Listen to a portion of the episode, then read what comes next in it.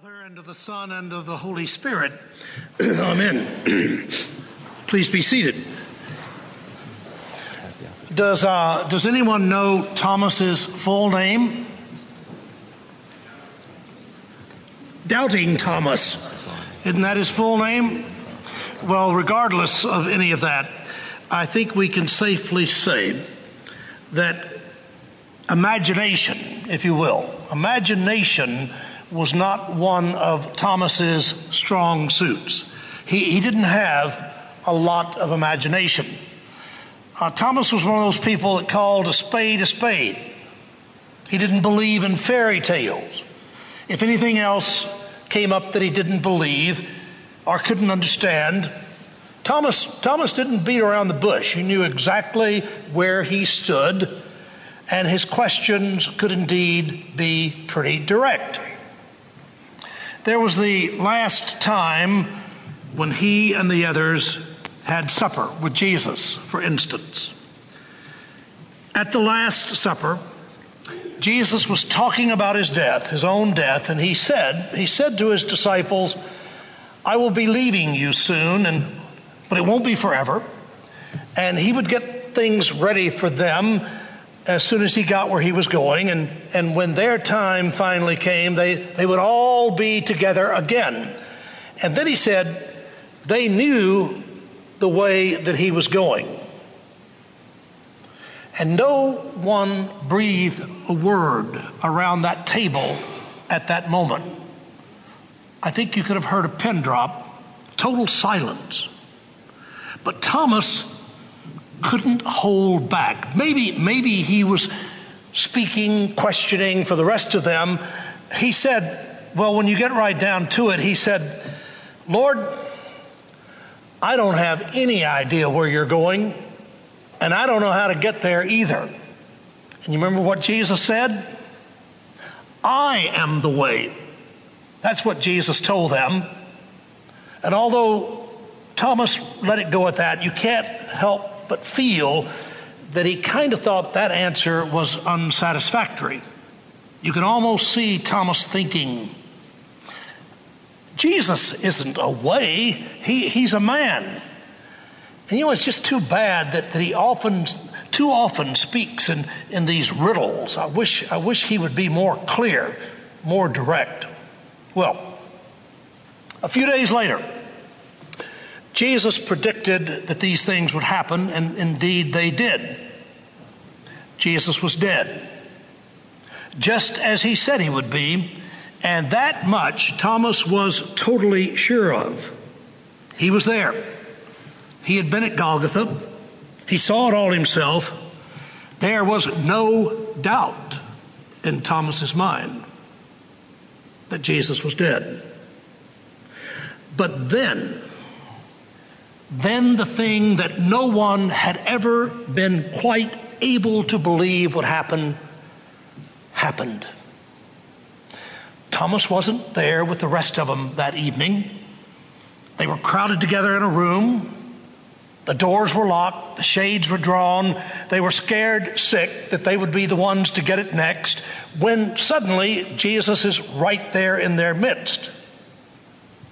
And as you just heard, he, he breathed on them, breathed the Holy Spirit into them.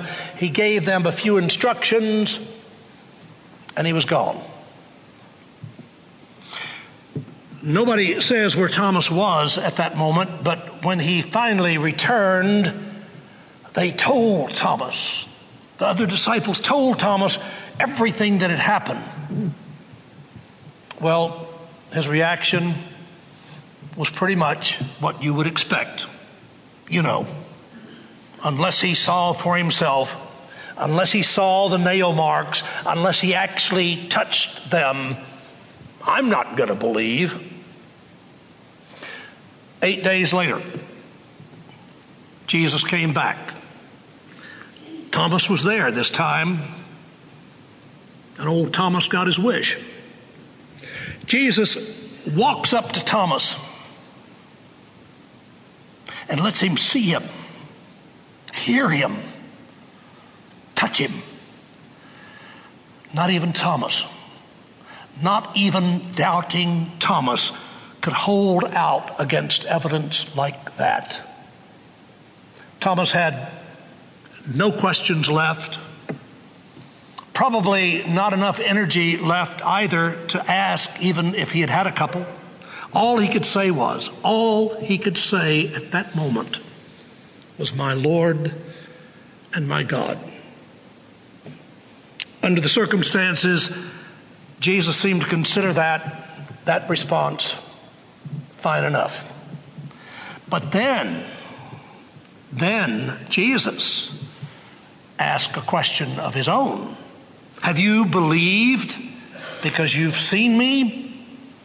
And then he added, addressing himself to all the generations that have come since Blessed are those who have not seen and yet believed.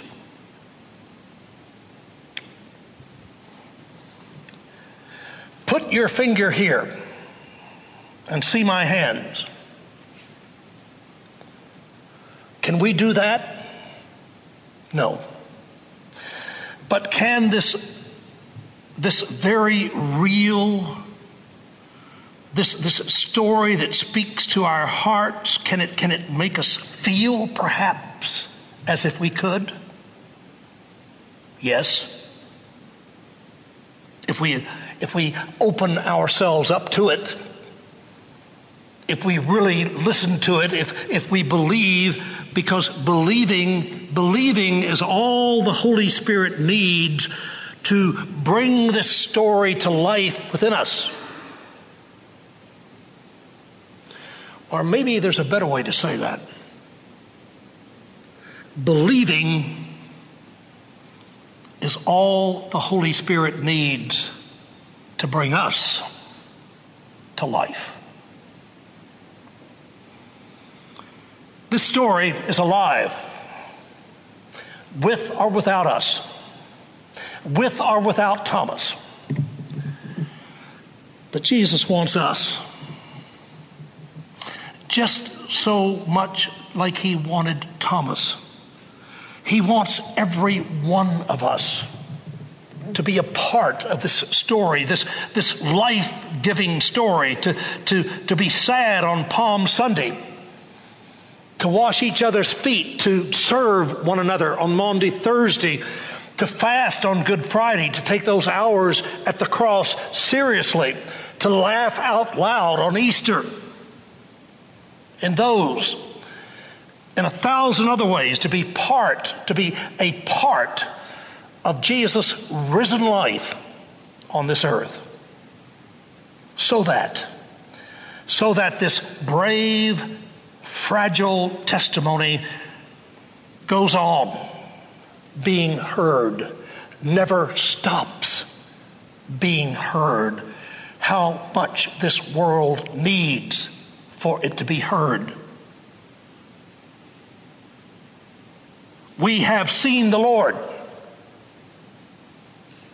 In the flesh? No. In the story? Possibly. In our in our life together as a community of faith? Absolutely. Amen.